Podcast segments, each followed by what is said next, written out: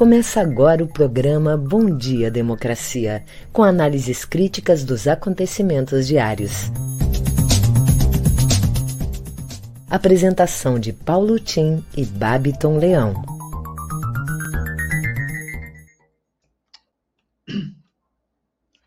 Bom dia, democracia! Bom dia, democratas de todos os quadrantes do Brasil.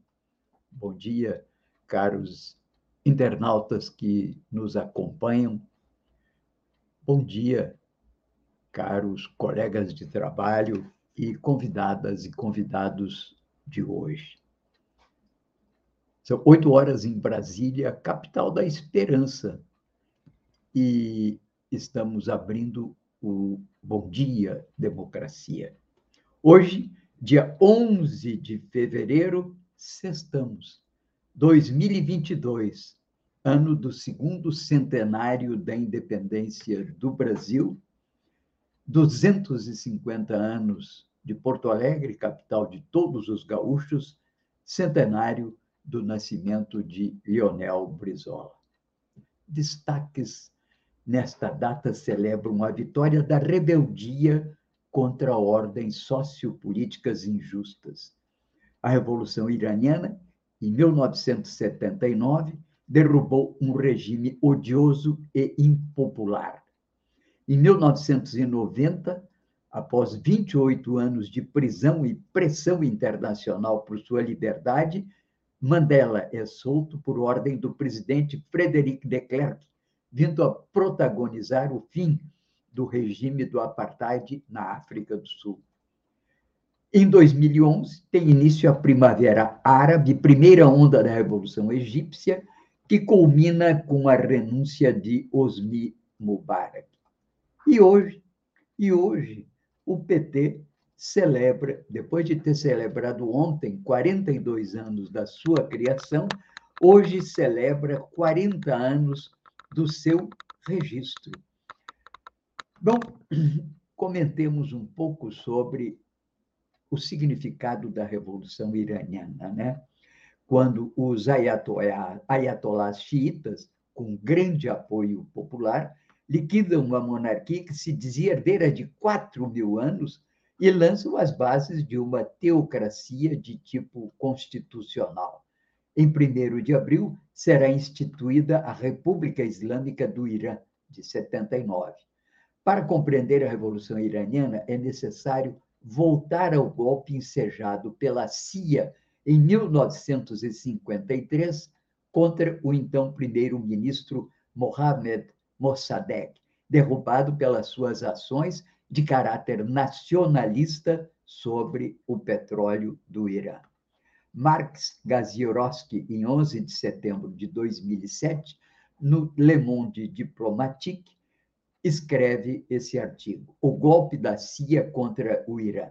E ele diz: não se pode compreender o Irã atual sem recuar até o golpe de Estado de 53, fomentado pelas multinacionais do petróleo e que abortou as reformas em curso por Mossadegh, fortaleceu, enfim, é, a ditadura do Shah e abriu caminho para a Revolução Islâmica de 78, 79. No começo do ano 2000, diz esse artigo, no Le Monde Diplomatique de 2007, o New York Times recebeu o relatório oficial do golpe de Estado executado em 1953 pela Central de Inteligência CIA contra o então primeiro-ministro Mohamed Mossadegh. Ele era primeiro-ministro, então, do Shah do Irã, e é derrubado, e vai, digamos assim, depois desse golpe, o Irã entra num processo de desgaste popular, da ditadura, na verdade, do Shah, e esse processo é que, ao longo de praticamente 25 anos, vai fermentar as condições da Revolução Iraniana. Essa revolução tem vários momentos, o momento que é naturalmente importante, que foi o momento da chegada do Ayatollah, em 1979, quando ele então assume nesse dia, que é o 11 de fevereiro de 79, ele assume o caráter, caráter teocrático da Revolução Islâmica. E, a partir daí, é proclamada a República, e a República imediatamente entra num processo de confronto com os americanos, tem início em 79, a 4 de novembro, a ocupação da embaixada, que faz 52 reféns americanos e que leva, inclusive, à derrota da tentativa de reeleição de Carter pelo fracasso em algumas operações de resgate.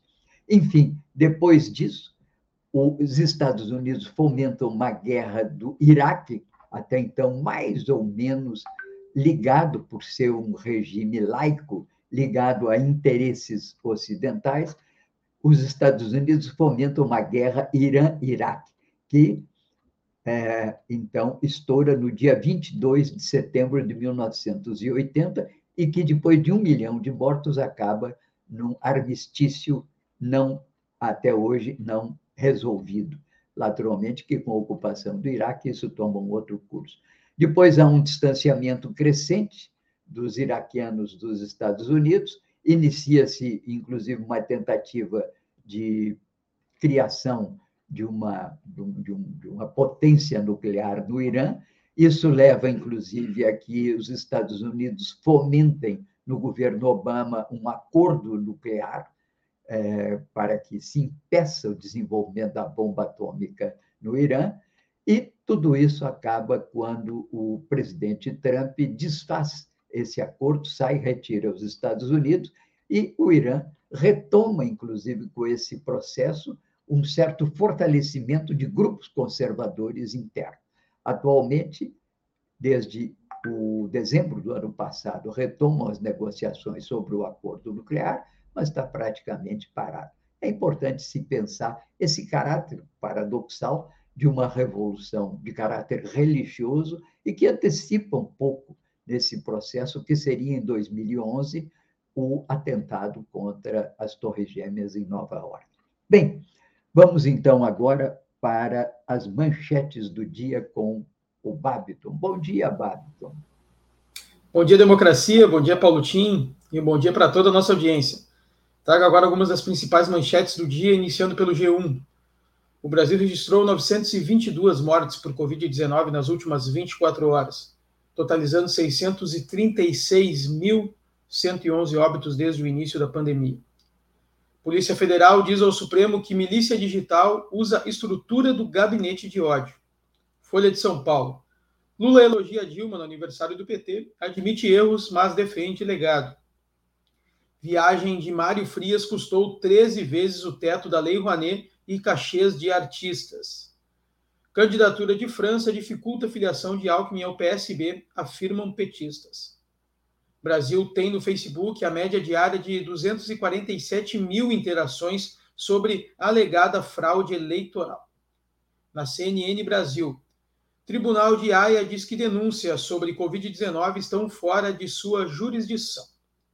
Combustíveis. Aspas. Importante é equilibrar e não sacrificar os estados, diz Pacheco. No Estadão, vacinação mudou o perfil de hospitalizados e mortos pela Covid-19, diz estudo. Heleno diz ter sido informado por grupo 300 do Brasil de intenções contra o STF. Jornal Brasil de Fato. Impunidade. Apenas 1,3% dos alertas de desmatamento foram fiscalizados pelo IBAMA na Amazônia. Relator do pacote do veneno recebeu 380 mil reais de 10 empresários do agro na campanha de 2018. Bom, Bom Dia Democracia de hoje recebe a diretora de Relações Institucionais da Rede Brasileira de Renda Básica, Paola Carvalho, que vem falar sobre o valor da cesta básica no Brasil. A presidenta nacional da Ação da Mulher Trabalhista e vice-presidenta nacional do PDT, Miguelina Vecchio, que vem conversar conosco a respeito da lei sobre a obrigatoriedade de instalação de salas de apoio à amamentação em órgãos públicos do Estado do Rio Grande do Sul. E a diretora da CUT-RS, presidenta do Sindicerve de Caxias do Sul, Silvana Piroli, que vai abordar a volta às aulas sem a vacinação infantil completa. Em seguida, eu volto então com os nossos convidados. É com você, Paulo Tim. Ok, Babiton. Muito obrigado. Vale um comentário nessa história do secretário, que é o ministro da Cultura né, virtual, ir a Nova York gastar 39 mil reais para discutir com um dos Graces da família, famosa família Grace, que introduziu e é uma grande propagadora do jiu-jitsu no Brasil e no mundo, né? E foi lá se encontrar para discutir um vídeo. Será que ele não sabe que existe a possibilidade de fazer uma, né? Nessa era da eletrônica, fazer uma live online tão simples e não custa nada, gastar 40 mil reais. E o assunto vem à tona exatamente quando o governo aprova uma série de mudanças que reduzem o horizonte da lei Rouanet. Há um detalhe, né? Ontem eu soube, esse Grace, ele é embaixador do Brasil para a propagação do turismo no Brasil, mas ao mesmo tempo ele já criou uma série de conflitos, por exemplo, com os franceses e com o presidente da França, naquela época que houve um certo constrangimento do presidente Bolsonaro em razão de declarações feitas sobre a mulher do presidente. Bem, é, é absolutamente inadequado. Aliás, o Giovanni Medeiros, que é autor da melhor biografia, aliás, a única biografia de Bento Gonçalves aqui no Rio Grande do Sul, ele conversando comigo aqui em Torres, ele passa aqui uma temporada, ele diz assim, sabe qual é a característica do Brasil? Pensei, pensei, não consegui dizer, ele disse assim, a diversidade e ela se expressa na cultura, diversidade cultural. E a diversidade cultural exigiria uma cara num órgão oficial da cultura que fosse expressão disso, capaz de valorizar a cultura brasileira e investir na cultura como um fator de atração turística. Não é isso que acontece nem com Frias, nem com Grace, e convenhamos, nem com o presidente Bolsonaro, que ele é a própria anticultura no poder. Né? Bem, como dizia num filme do Godard, né, que eu me lembro, quando me falo em cultura, eu saco de um revólver e faço arminha, entende? Bem, aqui estamos abrindo, como fazemos todos os dias, o nosso Bom Dia Democracia, que é um programa, uma espécie de contraponto, né, a grande mídia corporativa, na defesa da informação como um direito da cidadania e da democratização da imprensa, tal como vários países ocidentais o fazem, nos termos da Carta Mundial da Mídia Livre, aprovada no Fórum Mundial em 2015. Temos o apoio nesse programa da Central Única dos Trabalhadores Rio Grande do Sul, a Durg Sindical e Cressol. Eu sou Paulo Tim e registro os temas aqui comentados pelos respectivos links no meu Facebook, os quais ficam também registrados na correspondente newsletter diária que enviamos a todos os interessados. E nesse programa sempre conto aqui com a colaboração do produtor, radialista e apresentador do programa também, Babiton Leão. Fiquem conosco, acessem e divulguem a rede Estação Democracia, sobretudo nesse importante ano, que é o ano da retomada da esperança.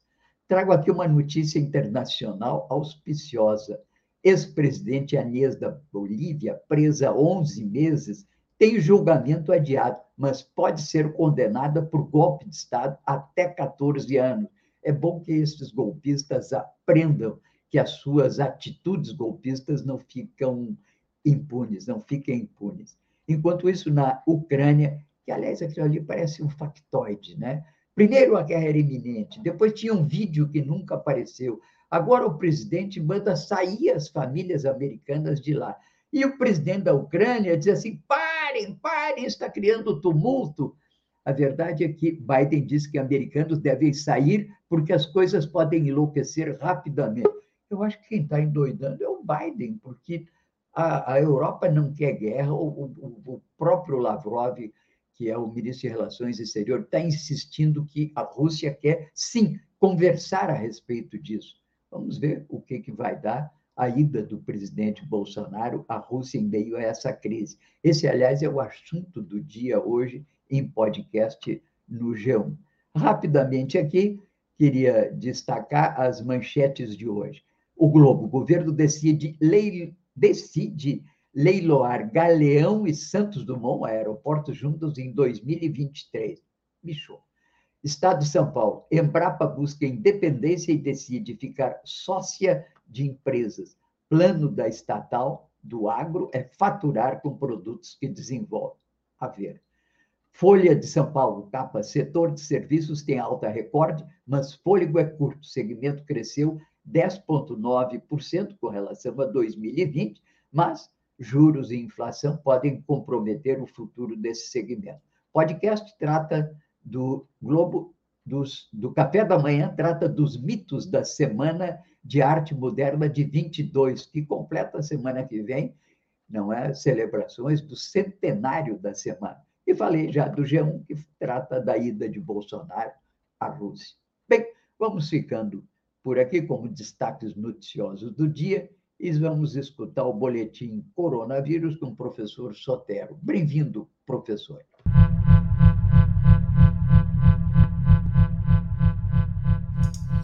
Boletim da Covid de hoje mostra o cenário da última semana da evolução da epidemia da Covid nos países de referência, principalmente na Europa.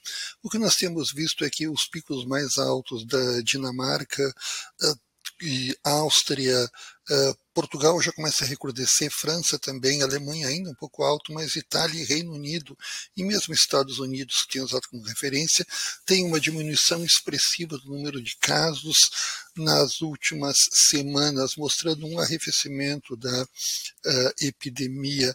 O que nós temos é, é que a mortalidade nesses países ainda continua subindo levemente, ou talvez já um pouco estabilizada, uh, porque essa mortalidade segue-se em seguida ao número de casos. Uh, olhando os países uh, de referência do leste europeu, nós podemos observar que o número de casos também parece recrudescer. Uh, na Hungria e Bulgária, na Bósnia, que temos referência, tiveram muito menos casos, por exemplo, que a França. Eh, no entanto, nesses países onde a cobertura de vacinação é muito pequena, a mortalidade muito maior, apesar do menor número de casos, as taxas de mortalidade são muito maiores quando comparadas com a França e com o Reino Unido. Eh, na América Latina, o que observamos é um comportamento já que nos parece mostrar um, uma diminuição do impacto da epidemia no número de casos no Uruguai, eh, aqui Reino Unido como referência, Brasil e Argentina, Argentina e Uruguai principalmente com uma queda bastante importante, o Chile ainda eh, subindo um pouco e o Brasil já estabilizado no crescimento do número de casos.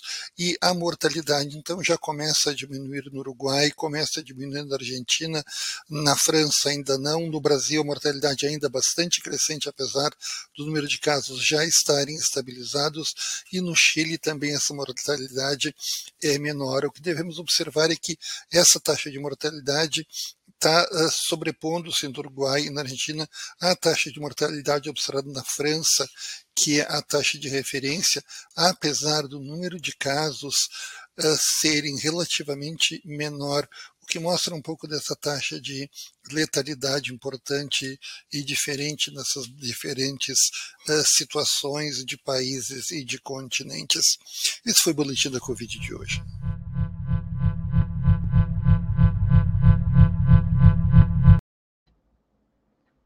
Muito obrigado, professor Sotero. Bem, como o senhor destaca, né? A média móvel de mortes no Brasil segue ainda elevada, acima de 800. E a curva de casos conhecidos, ela entra em queda após mais de 40 dias, né? O país agora tem 636.111 óbitos e 27 milhões de casos registrados. A vacinação prossegue em ritmo mais lento e com grande dificuldade de avançar é, sobre as crianças. Temos 152 milhões de pessoas totalmente imunizadas e 4 milhões de crianças com a primeira dose. A dose de reforço já foi aplicada em 54 milhões de pessoas, mais de 33% da população com é, 18 anos de idade e mais. O Covid está com uma média móvel, entretanto, que segue acima de 800 e a curva, como disse o professor Sotero, de casos conhecidos entra num ligeiro declínio depois de 40 dias. Bem, aqui destaco algumas questões que são importantes, né? Está se discutindo muito a história de um de um opioide, né, que é um anestésico que é de elefante, que está hoje com destaque no G1. Entendo que é o carfentanil, anestésico de elefante, identificado da cocaína envenenada da Argentina. O opioide é mais forte que seu similar fentanil, já perigoso.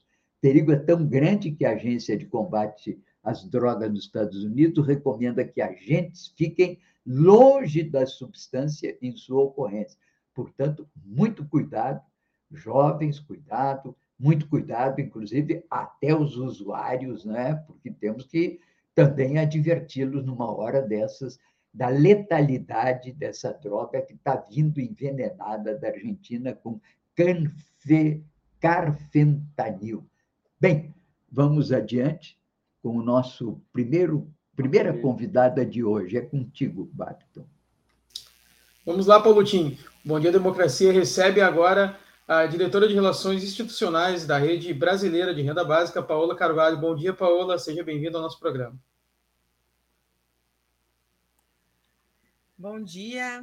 Bom dia, democracia, né? Isso é sempre bom a gente lembrar o quanto é bom a gente viver é, num país que a gente é, lutou tanto pela democracia e tem que seguir lutando, né? Então é bem bom estar aqui com vocês. A Paula vem conversar conosco sobre o valor da cesta básica no Brasil, que comprometeu aí muito do salário mínimo né, do, dos brasileiros, né, Paula, neste ano de 2022. Exatamente. E, na verdade, já vem comprometendo há bastante tempo, né?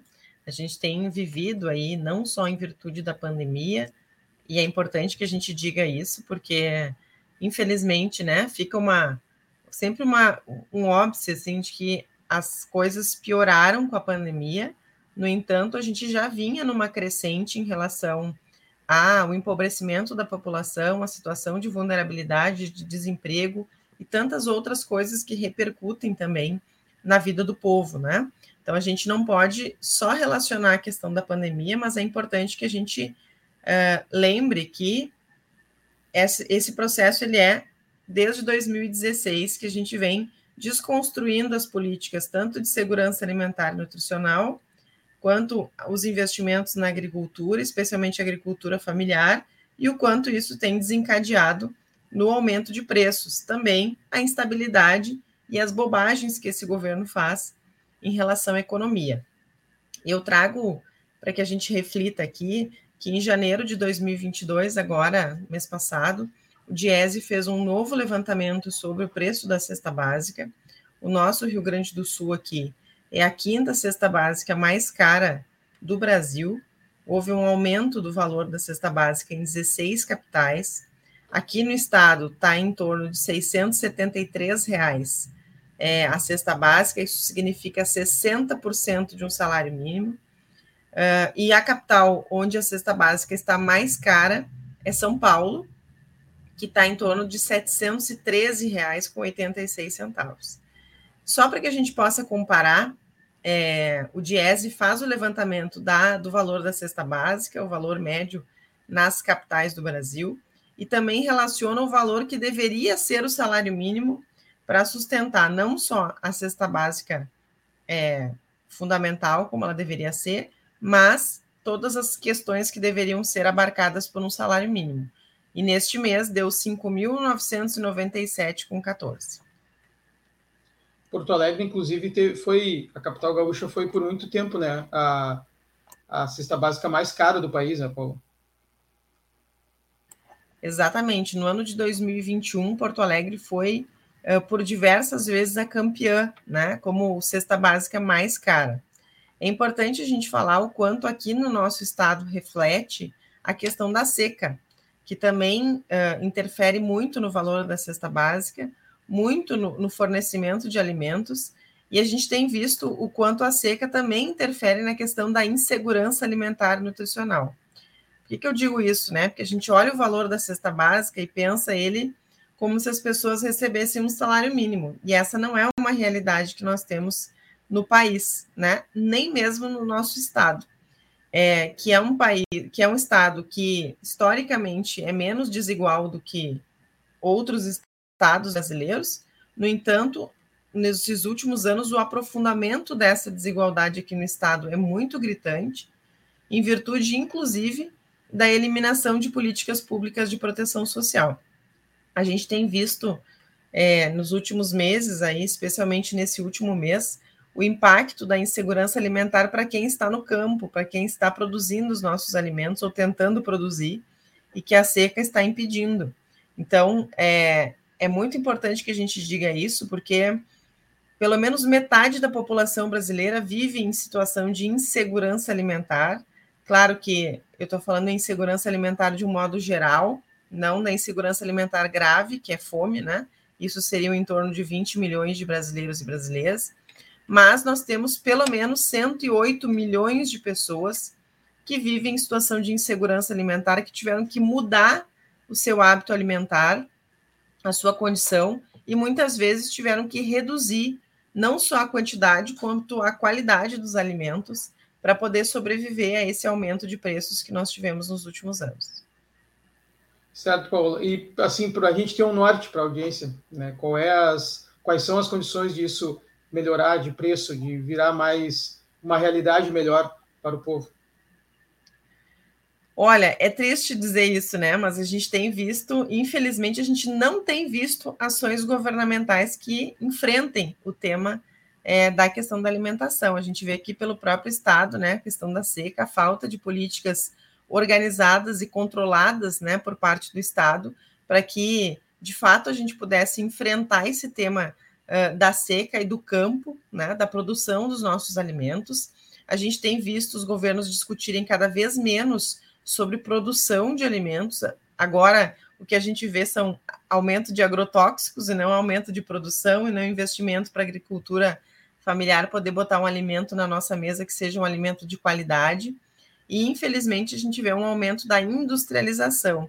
Mesmo quando a gente vê, uh, e aí eu acho que é importante a gente dizer isso, né? o Estado, por exemplo, quando fez uma ação para comprar cestas básicas para poder distribuir no período da pandemia, onde a fome é muito maior, a gente viu, por exemplo, o Estado distribuindo lata de, de salsicha altamente industrializada em comunidades indígenas. Então, é, é completamente o avesso do que a gente sempre discutiu do ponto de vista da segurança alimentar e nutricional. Por outro lado, a gente não só não tem um, um olhar é, responsável, né, do ponto de vista da reconstrução das políticas de segurança alimentar nutricional, a gente tem ainda indicadores muito grandes de desemprego, de subemprego e de trabalhos informais que, que são é, que têm baixíssima condição de garantir esses valores aqui que a gente conversou. Portanto, as pessoas estão com muita dificuldade de garantir ao menos uma cesta básica.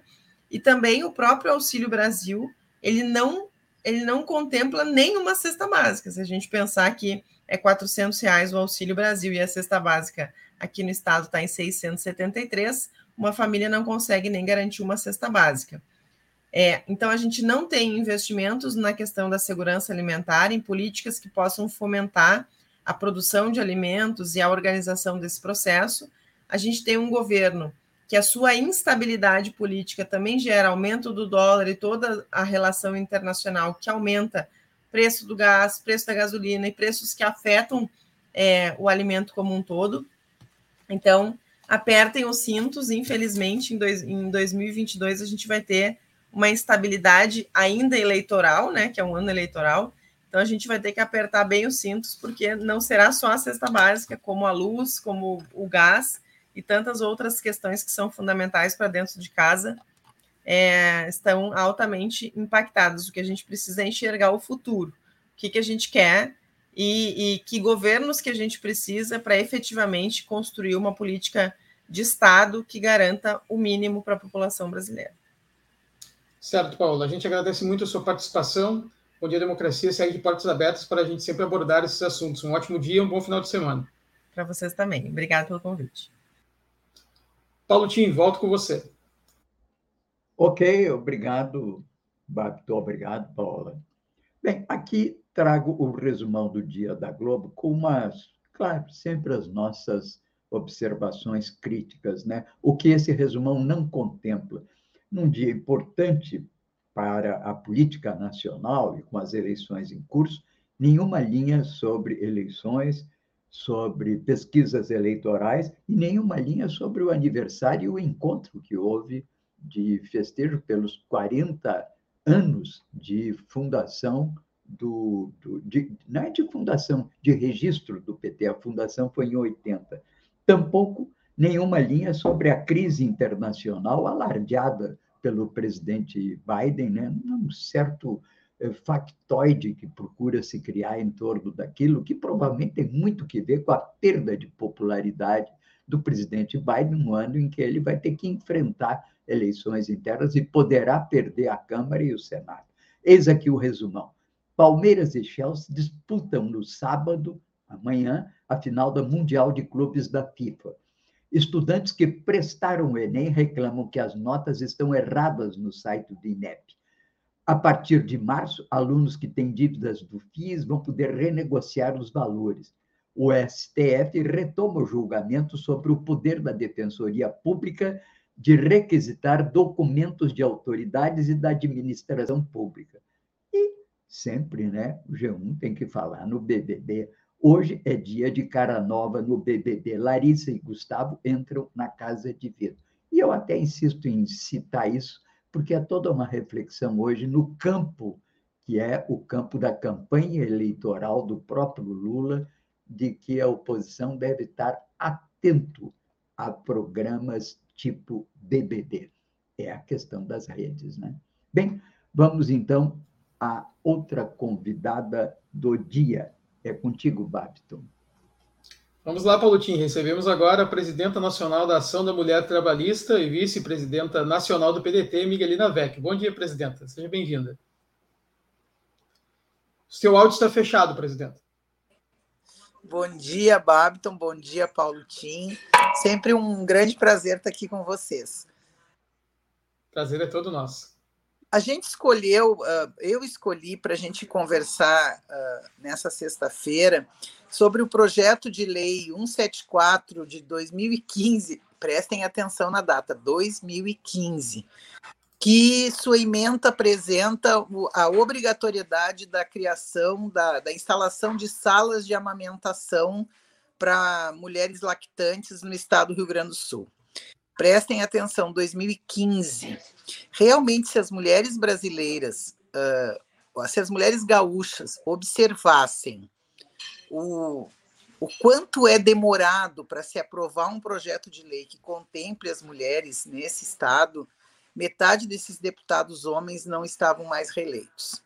Porque, infelizmente, enquanto não se fez um acordo com uh, o governo para apresentar um substitutivo e para a deputada Juliana, que era quem tinha pensado o projeto, quem tinha discutido o projeto com mulheres, com, com todas as, as linhas da sociedade que se interessam pelo tema, porque afinal de contas, ainda há pouco aí Paola falando sobre alimentação, até onde meus conhecimentos vão, não existe nenhuma alimentação mais eficaz e mais própria para uma criança do que o leite materno, né? E as condições para essas mulheres uh, amamentarem uh, já quando voltam do trabalho, porque, de acordo com a Organização Mundial da Saúde, o ideal seria dois anos amamentando, que se transformaram em seis meses por conta de toda a carga uh, nociva que nós temos do capital em relação ao trabalhador, que, se a gente observar a licença maternidade, por exemplo, da Noruega, que é de um ano, a nossa é de seis meses, entre aspas, porque uh, na iniciativa privada esses seis meses nunca são cumpridos, né? Ele, ele vale para o serviço público. E há bem pouco tempo atrás, quando uma mulher ingressava no trabalho, quando ela fazia uma. uma passava pelo, pelo setor de recursos humanos das empresas, a primeira coisa, quando ela estava ainda em fase de ovulação, uh, estava fértil, a primeira coisa que perguntava se ela pretendia ter filhos. Fazia um cálculo, né? Ela vai ter um filho, ela vai ter quatro meses de licença, aí ela vai ter redução da carga horária para amamentar, depois o filho vai ficar doente, o filho vai ter que ir no dentista, então é melhor contratar um homem. Essa era a lógica. A Noruega fez um, um, um, um controle de natalidade tão efetivo, tão efetivo, que infelizmente uh, envelheceu a população trabalhadora, tiveram que aí fazer uma, uma campanha para que se começasse a, a, literalmente produzir filhos, né? Produzir mão de obra, né? Tanto que a Noruega era um dos países que uh, mais uh, admitia mão de obra imigrante, porque não tinha trabalhadores por conta de um controle da natalidade tão rigoroso. Aqui no Brasil, nós temos uh, muito poucas leis que garantam à mãe trabalhadora esse tipo de acesso. E a deputada Juliana, com a sensibilidade de ser uma deputada com esse olhar feminino, trabalhou esse projeto e, infelizmente, levou anos para ser aprovado. Mas, felizmente, para as mulheres trabalhadoras do Rio Grande do Sul, agora é lei. Agora cabe fiscalizar as empresas e ainda o mais, uh, abrindo um parêntese nisso, o mais incrível é que nós temos uma bancada de deputados de direita no Rio Grande do Sul que se preocupam em blindar o empresariado, em garantir mais lucro, em garantir mais isenção para eles. E esses eram os que mais atrapalhavam a aprovação do projeto, dizendo que uma simples sala de amamentação uh, geraria prejuízos para os empresários, ah, então, é, é uma visão tão tacanha sobre como uma mulher pode, já, já tem tantas perdas, e ainda por cima ela tem que ser vista como alguém que tira lucro, né? que impede o empresário de ter mais lucro. Então, botar uma sala de amamentação, que é uma cadeira, uma geladeirinha para cuidar do, do, do leite ali que a lactante tira quando sobra para fazer a próxima amamentação, tudo isso gerou uma polêmica de todos esses anos. A deputada sempre insistindo, aliás, não é o único projeto da deputada que, que levou anos por conta de ter que negociar incessantemente, mas aprovou. Né? Aprovou e agora é lei, então as empresas têm que ter uma sala de amamentação para que a, a, a, lactante possa amamentar e possa também extrair o leite que não vai ser usado naquela amamentação para a próxima amamentação da criança. E se a gente está falando em alimento, nós estamos falando no alimento considerado o alimento que seria um ouro para a criança, isso sem contar do ponto de vista do afeto e da, insta, da estabilidade emocional dessa mulher, a possibilidade dela continuar tendo um vínculo afetivo até os seis meses praticamente único, né? Esse vínculo de, de, de dar sobrevivência que parece que não é importante para quem só se preocupa em acumular acumular dinheiro e lucro, né? Porque quando se leva todos esses anos de 2015 até agora para tratar de um projeto de lei que era uma simples sala de amamentação, tem gente falando em aumentar a licença maternidade, eu acho que nem meus netos vão assistir uh, o aumento da, da, do período de licença maternidade. Ah, na Noruega também, além da licença maternidade de um ano, a licença paternidade é de três meses. Tão importante é esse período da vida dos bebês, né? É importante luta, então, da, da, da deputada Juliana, né? Muito importante e que bom que ela conseguiu. Demorou, óbvio, e, e infelizmente sempre demora quando é questões das mulheres, né, presidenta? Mas que bom que ela conseguiu. Bom, presidenta, a gente está chegando, o noso tempo é curto, eu lhe agradeço muito pela sua participação e lhe espero ansiosamente na próxima sexta-feira. Tá certo, Babi. Então, um abraço para ti, para o Paulo, para os nossos ouvintes, né? Aqui Exatamente. Democracia. Beijão para vocês. Outro, um bom final de semana. Paulo Tim, volto com você. Muito obrigado, minha vice-presidente do PDT, meu partido do coração.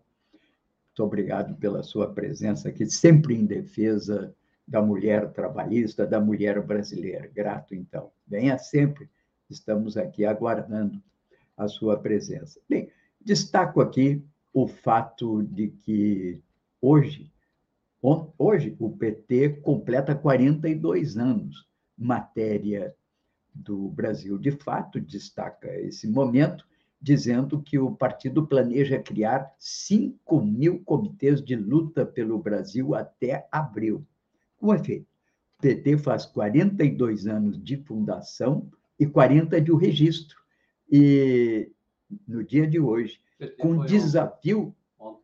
Sim, ontem ele fez 42 anos da fundação. E hoje, dia 11, ele faz 40 anos do registro. Por isso que eu estou distinguindo aqui.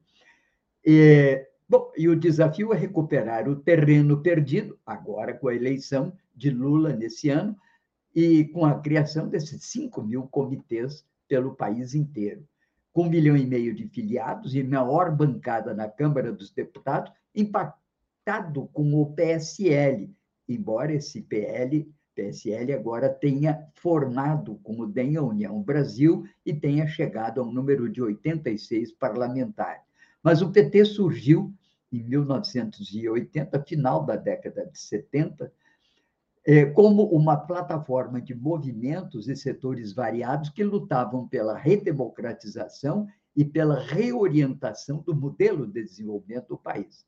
Sob a liderança de Lula, tornou-se um dos maiores partidos de centro-esquerda do mundo, num território extenso, herança colonial escravocrata e campeão de desigualdade.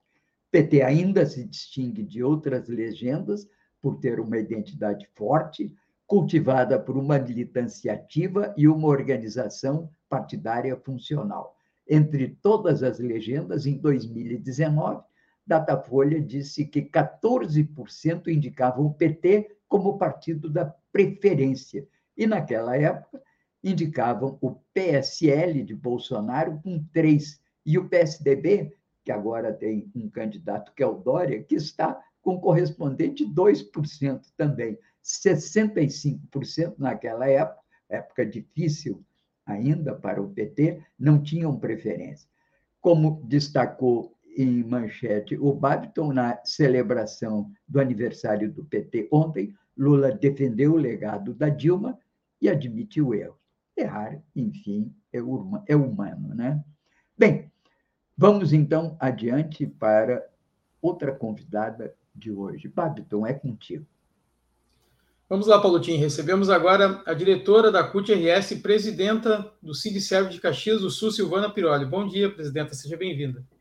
Bom dia, bom dia a vocês que estão nos acompanhando nesse Bom Dia Democracia.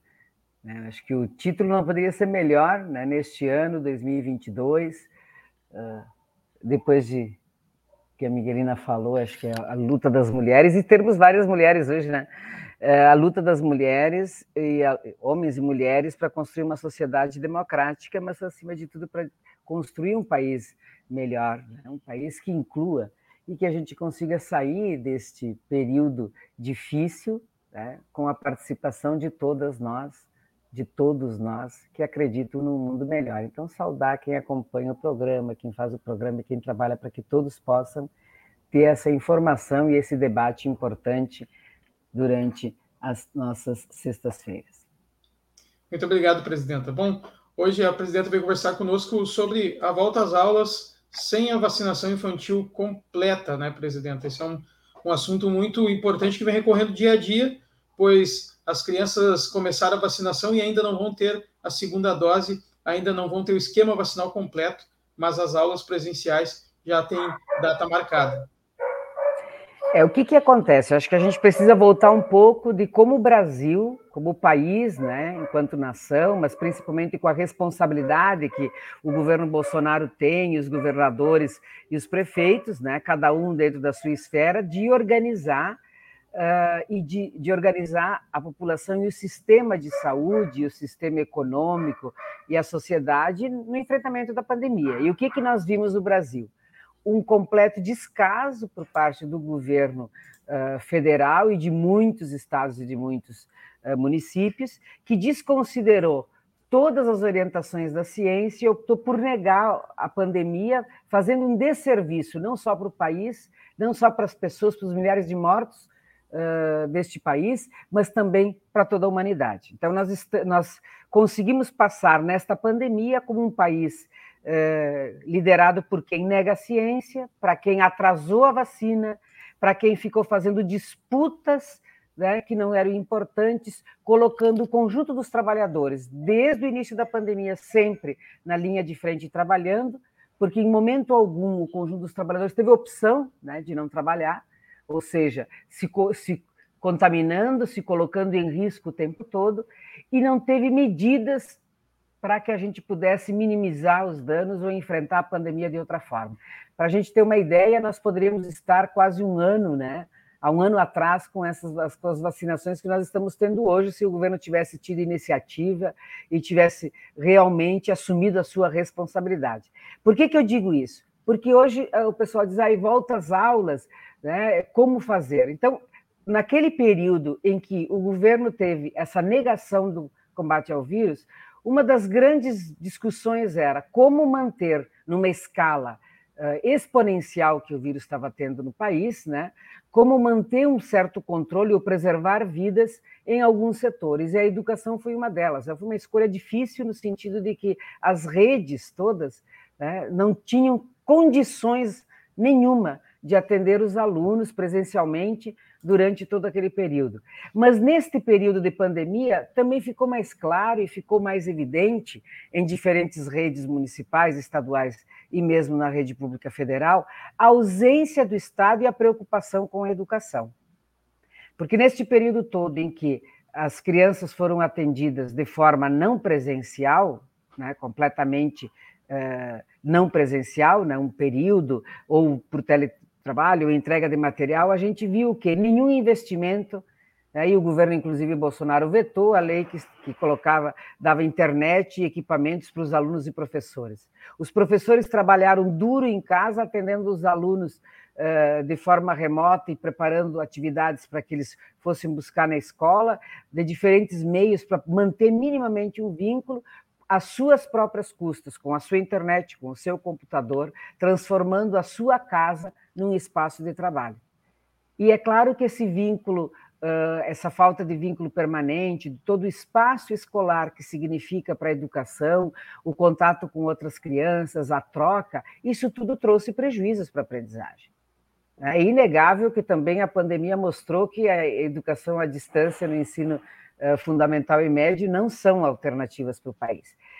Ao mesmo tempo que mostra esse descaso completo com os gestores, porque nesses dois anos não se viu, ou são raros os estados e municípios que investiram em melhorias para que agora, no retorno, as crianças estivessem com outras condições de espaço escolar. Nós continuamos com muitas escolas sem ventilação, com ventilação precária, com o telhado com problemas, com estruturas né, ruins, enfim, com os problemas que a educação pública vem apresentando e se agravando no último período, embora a luta importante e acertada dos movimentos sociais em defesa do Fundeb, mas pela inoperância de muitos gestores que preferem né, utilizar os recursos da educação para aquelas coisas e obras que aparecem mais e não investem na qualidade. Então, se por um lado a pandemia colocou essa contradição do nosso sistema educacional, também trouxe à tona uma outra contradição. Cada vez mais a escola que não conseguiu né, encontrar estratégias ou que tem dificuldades de atender os nossos alunos uh, de forma mais adequada é a escola que atende as crianças de periferia, os mais pobres deste país. Então, nunca foi tão evidente o distanciamento e a desigualdade nunca foi tão presenciada nessas diferenças. E por que, que eu digo isso? Porque a gente acabou de ouvir a menina falando sobre a questão da amamentação. Então, eu digo assim: uma mãe, e eu sou professora, fui professora durante muitos anos, uh, sou mãe, então, para as mães que precisaram trabalhar durante todo este período, que não tiveram nenhum tipo de apoio uh, do governo no sentido de se poder se manter de outra forma, tiveram que fazer as escolhas mais difíceis, né? Não ter ambiente apropriado em casa para atender seus filhos, não ter tempo porque precisavam trabalhar e não ter também preparação para poder uh, complementar essa lacuna. Coisa que, que quem tem recurso contrata professor particular e utilizou outras estratégias. Então é nesse quadro que a gente está com descaso completo do governo federal, e que nós precisamos dizer que desrespeita a educação, não investe e, ao contrário disso, elitiza e quer manter a população trabalhadora e seus filhos sem nenhuma perspectiva de futuro, quando nega a elas a princípio básico, que é o acesso à escola de qualidade, que é o acesso aos instrumentos tecnológicos que permitiria um vínculo maior. Como retornar? Certo, né? Retornar à escola hoje com a vacinação em curso é um grande desafio. Aí eu volto a dizer, tem que ver como está em cada território. Como é que está no território onde se está morando? Há um controle da pandemia, há um descontrole. Neste momento no Brasil, e aqui no Rio Grande do Sul não é diferente, estamos com crescente eh, contaminação. Não estamos com, a, com a, o Covid eh, estagnado, nem em, em decréscimo, ao contrário, está em acréscimo e ainda teremos problemas. Então, como manter a saúde das nossas crianças. Então, precisamos acelerar a vacinação e todos fazermos uma grande campanha, porque a vacina, ela realmente preserva a vida das pessoas. Então, não tem que titubear, tem que vacinar. Segundo, tem certo. que pressionar para que os gestores construam espaços e, e a, a, coloquem a escola como um espaço adequado para essa aprendizagem, reduzindo o número de alunos para que eles possam ter o distanciamento e com todos os cuidados sanitários. E um terceiro elemento: é preciso um programa de emergência nacional e construído a partir de cada município, mas com recursos públicos das esferas de governo, principalmente do governo federal, que permita e que acelere a aprendizagem, dando condições para que as nossas crianças que tiveram este período, essa lacuna maior, agora no retorno, que eu acho que tem que ser gradual, não pode ser todos ao mesmo tempo, sem condições, possam ter acesso à aprendizagem, ampliar a jornada, ampliar espaços de atendimento, ah, oficinas, enfim, encontrar estratégias emergenciais para que a gente possa, em curto espaço de tempo, recuperar essa ineficiência que o governo teve, não os professores, certo, não os educadores. Certo, então, essa quero... é a nossa defesa. E esse é o desafio: como construir uma escola pública de qualidade para os filhos dos trabalhadores na pandemia com esse governo. Então, nós precisamos okay. começar a discutir que país queremos e que educação queremos de verdade. Certo, presidente. Obrigado. Nosso tempo é curto, infelizmente. Então, quero desejar um ótimo final de semana. Muito obrigado pela sua participação e até uma próxima. Um abraço e estamos sempre à disposição. Outro. Bom, quero trazer agora rapidamente a programação do dia aqui na Rede, que começamos até debatendo já às 14 horas no Espaço Plural Debates e Entrevistas também a vacinação infantil. Hoje teremos duas participações, programa dividido, e vamos discutir a nova gestão na Assembleia Legislativa e a importância da vacinação infantil. Discutir não, nós vamos abordar. Então, com a nova gestão na Assembleia Legislativa, vamos receber o deputado estadual pelo PT e presidente da Assembleia Legislativa do Rio Grande do Sul, Valdeci Oliveira, que né, tomou cargo neste ano de 2022. E para falar sobre a importância da vacinação infantil, o diretor da Vigilância Sanitária da Prefeitura de Porto Alegre e secretário municipal de Saúde de Porto Alegre, Fernando Ritter, às 14 horas, aqui na rede, no Espaço Plural, debates e entrevistas com a apresentação de Clarissa Hennig e Solon Saldanha. E hoje também, às 18 horas, temos debate de conjuntura, e essa semana, conjuntura econômica, para abordar a dívida pública do Estado do Rio Grande do Sul e o regime de recuperação fiscal. Participam da bancada doutor em Economia de Desenvolvimento pela URGS, Volney Picoloto, o auditor do TCR Rio Grande do Sul, Josué Martins, e economista e assessora da bancada do PT na Assembleia Legislativa do Rio Grande do Sul, Anígia de Oliveira. Então, hoje, debate de conjuntura econômica com a apresentação de Adalmida Marchetti e Benedito Tadeu César. Às 18 horas aqui na Rede, nos sigam em todos os canais no YouTube, assina o canal, ativa o sininho no Facebook, curta a página, Instagram, Spotify, Twitter e na nossa rádio web, estaçãodemocracia.com. Fortaleça cada vez mais a ideia da Rede Estação Democracia.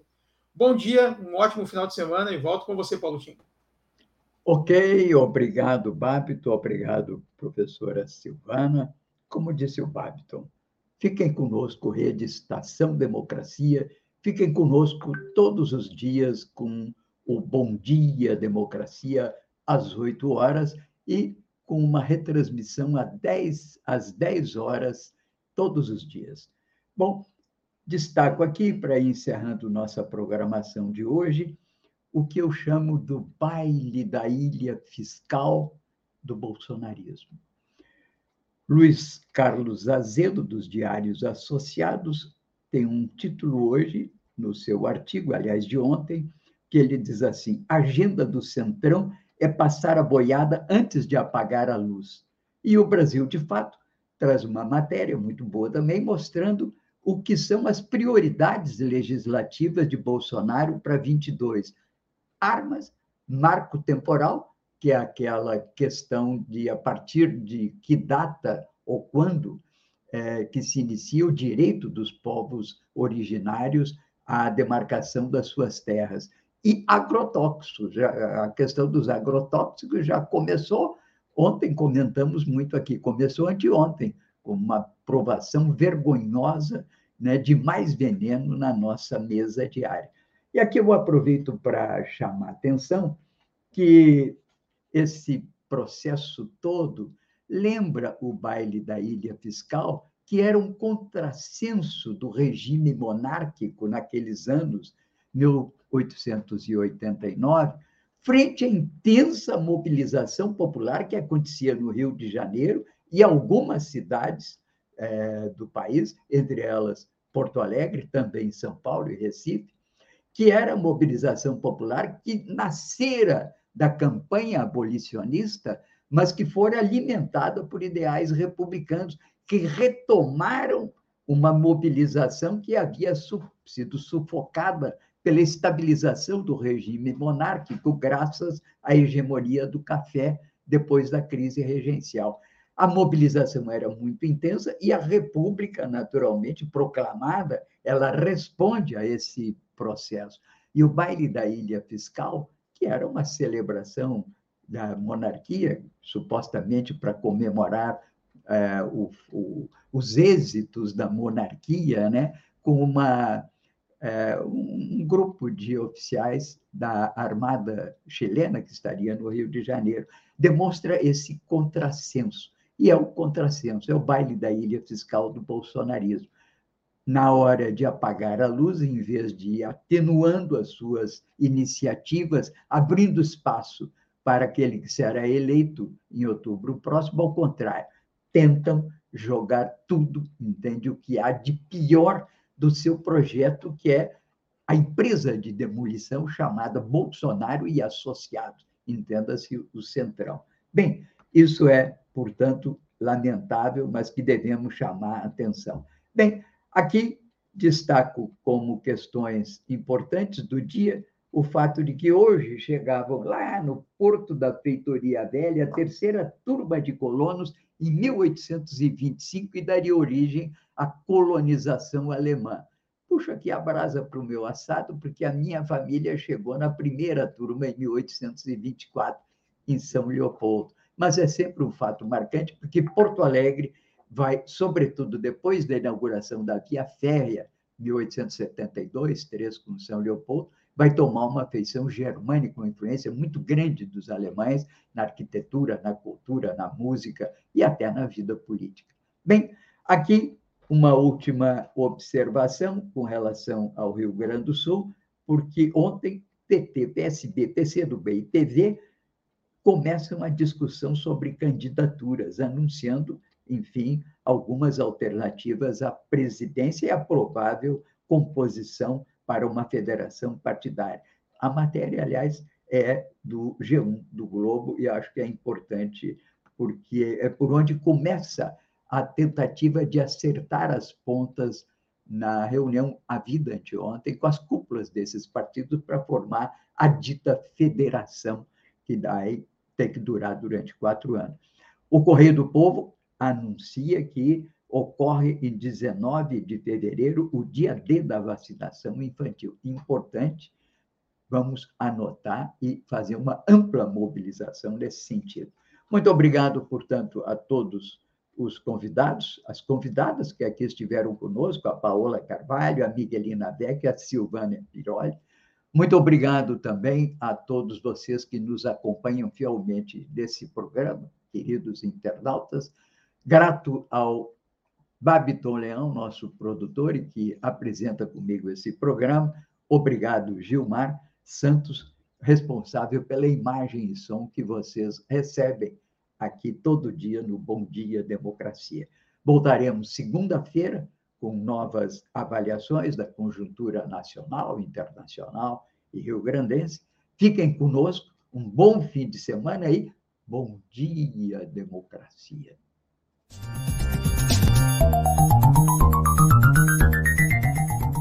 Este foi o programa Bom Dia Democracia.